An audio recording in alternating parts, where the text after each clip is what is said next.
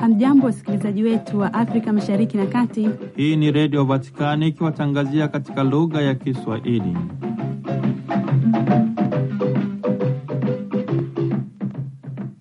Mpendwa msikilizaji na msomaji, leo katika kuadhimisha dominika ya tatu ya kipindi cha Kwaresima mwakabea wa Kanisa, himizo kubwa katika kipindi hiki cha Kwaresima ni uongofu wa moyo na muunganiko na Mungu kwa njia ya sala. Yesu Kristo anapowakemea watu akisema, msifanye nyumba ya Baba yangu kuwa nyumba ya biashara, hamaanishi hekalu kama jengo tu bali ibada safi ya mioyo mikunjufu ya sisi wanadamu mbele ya Mungu. Je, mioyo yetu ni mapango ya biashara huria? Mawazo haya yanasisitizwa na ujumbe wa Kwaresima, Baba Mtakatifu Francisco anaposema mtazamo wa kutafakari wa maisha ambao katika kipindi cha Kwaresima utatuwezesha kugundua tena, utatuhamasisha nguvu mpya katika uwepo wa Mungu. Tunakuwa kaka na dada. Hapa tunaona na kuhisi kuwa wengine wanapata nguvu mpya katika maisha ya imani na jamii. Badala ya vitisho vya maadui, tunapata misaada na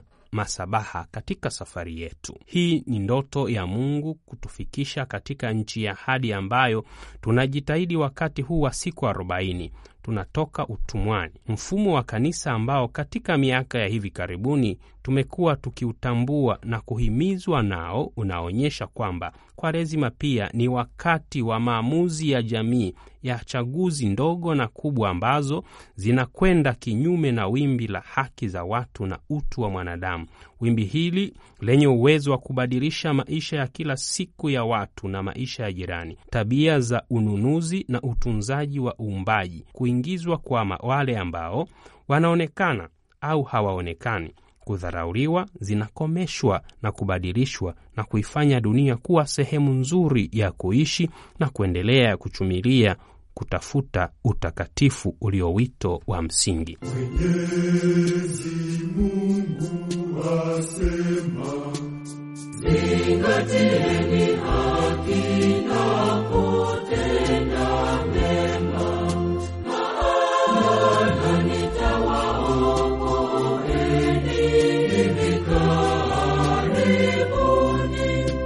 Somo la kitabu cha Kutoka. Mungu alinena maneno haya yote akasema, mimi ni Bwana Mungu wako niliyekutoa katika nchi ya Misri, katika nyumba ya utumwa. Usiwe na miungu ila mimi. Usijifanyie sanamu ya kuchonga, wala mfano wa kitu chochote kilicho juu mbinguni, wala kilicho chini duniani, wala kilicho majini chini ya dunia. Usivisujudie wala kuvitumikia, kwa kuwa mimi Bwana Mungu wako ni Mungu mwenye wivu, na wapatiliza wana maovu ya baba zao, hata kizazi cha tatu na cha nne cha wanichukiao. Nami na warehemu maelfu elfu wanipendao na kuzishika amri zangu. Usilitaje bure jina la Bwana Mungu wako, maana Bwana hata muhesabia kuwa hana hatia mtu alitajaye jina lake bure. Ikumbukwe siku ya Sabato uitakase. Siku sita fanya kazi frase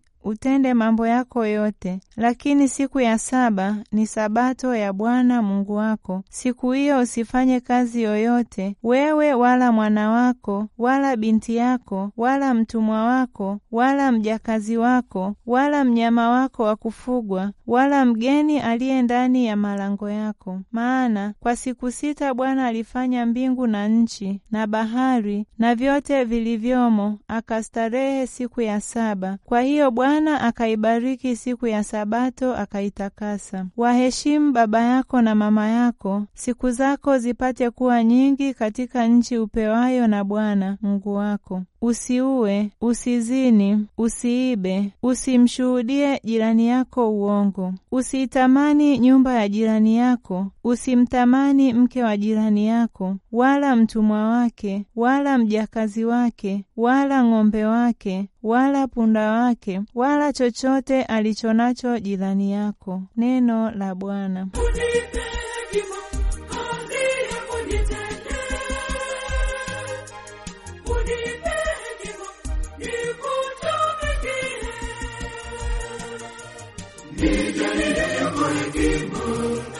Nifanye mnyenyekevu,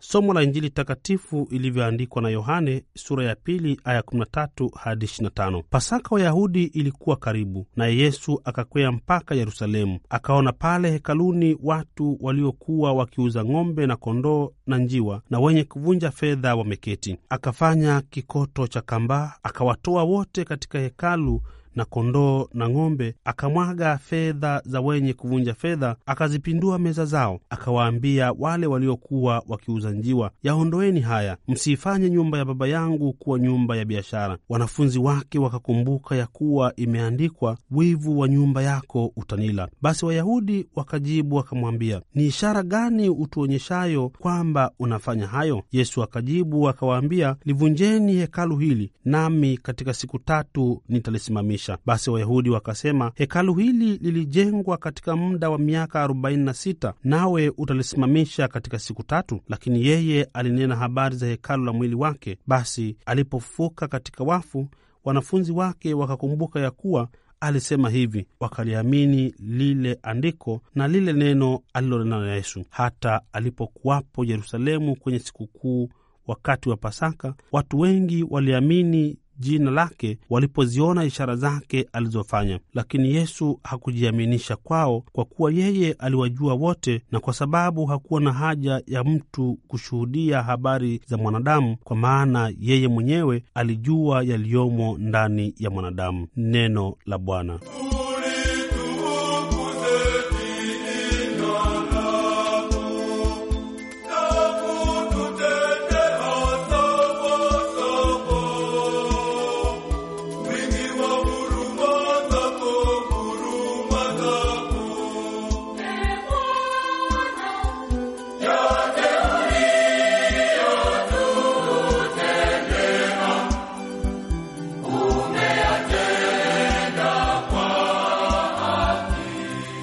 Neno la Mungu leo linatueleza kutafakari kwa kina namna tunavyotumia mazingira yetu ya sala, hasa jinsi tujiwekavyo mioyo yetu wakati wa sala.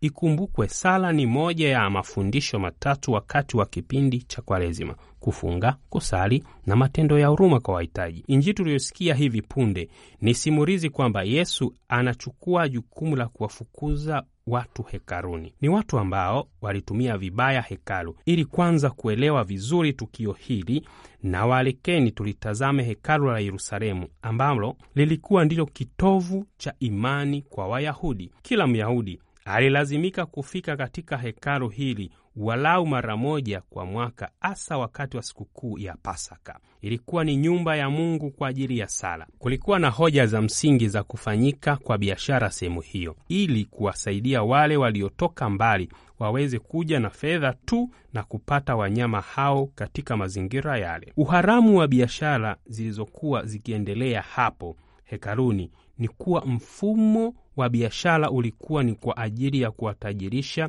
waandishi na Mafarisayo.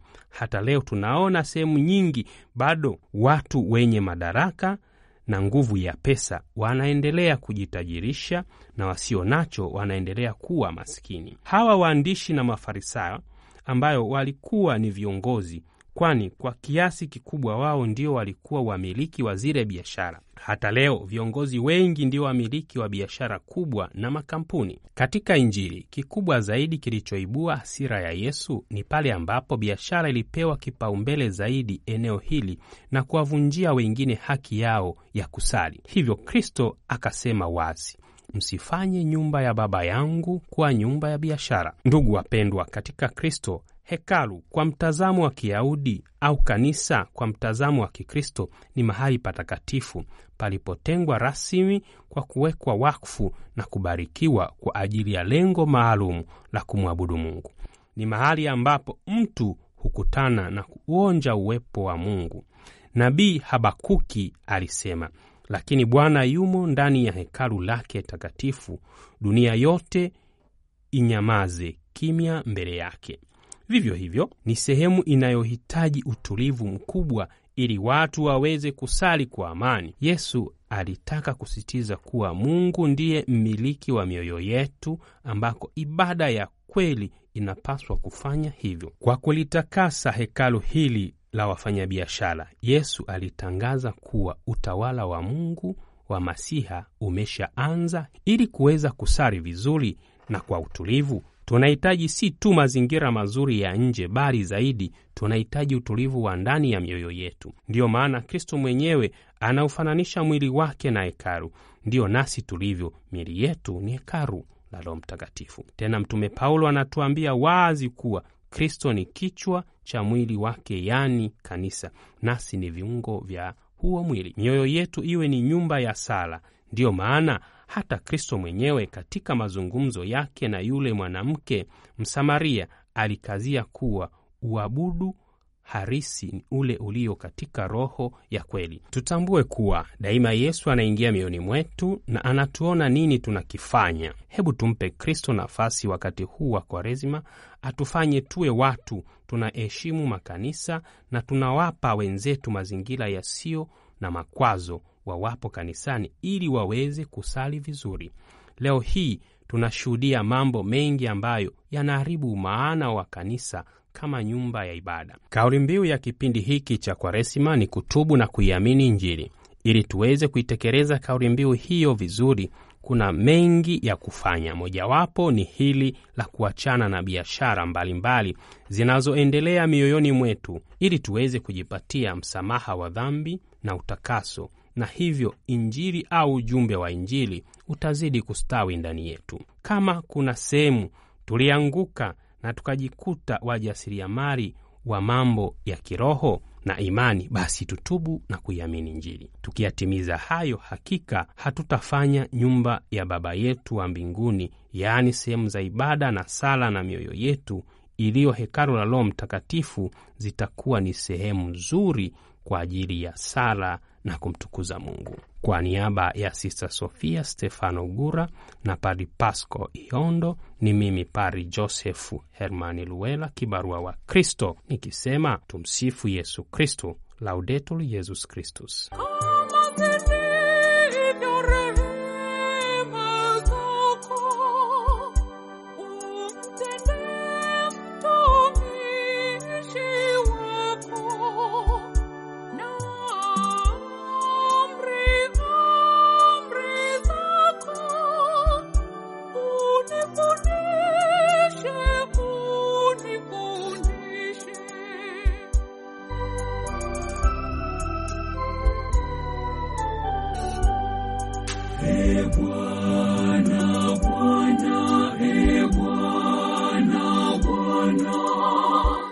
Kumbuka